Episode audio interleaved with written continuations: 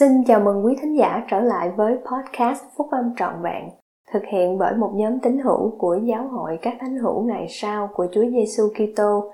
Chúng tôi xin được chia sẻ cùng quý vị các nguyên tắc phúc âm giúp chúng ta có một cuộc sống hạnh phúc từ những bài viết đăng trong các tạp chí của giáo hội, phát hành định kỳ vào mỗi tháng.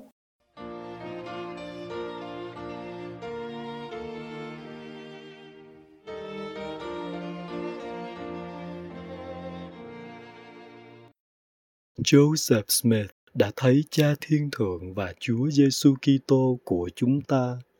Ông đã nói về kinh nghiệm này. Tôi thấy một luồng ánh sáng ngay trên đầu tôi, sáng hơn cả ánh sáng mặt trời.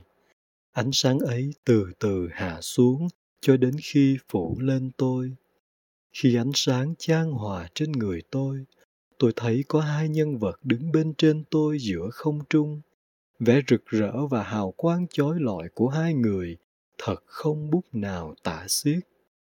Một trong hai vị nói chuyện với tôi, gọi tên tôi và trỏ tay vào vị kia mà nói rằng: "Đây là con trai yêu quý của ta, hãy nghe lời người."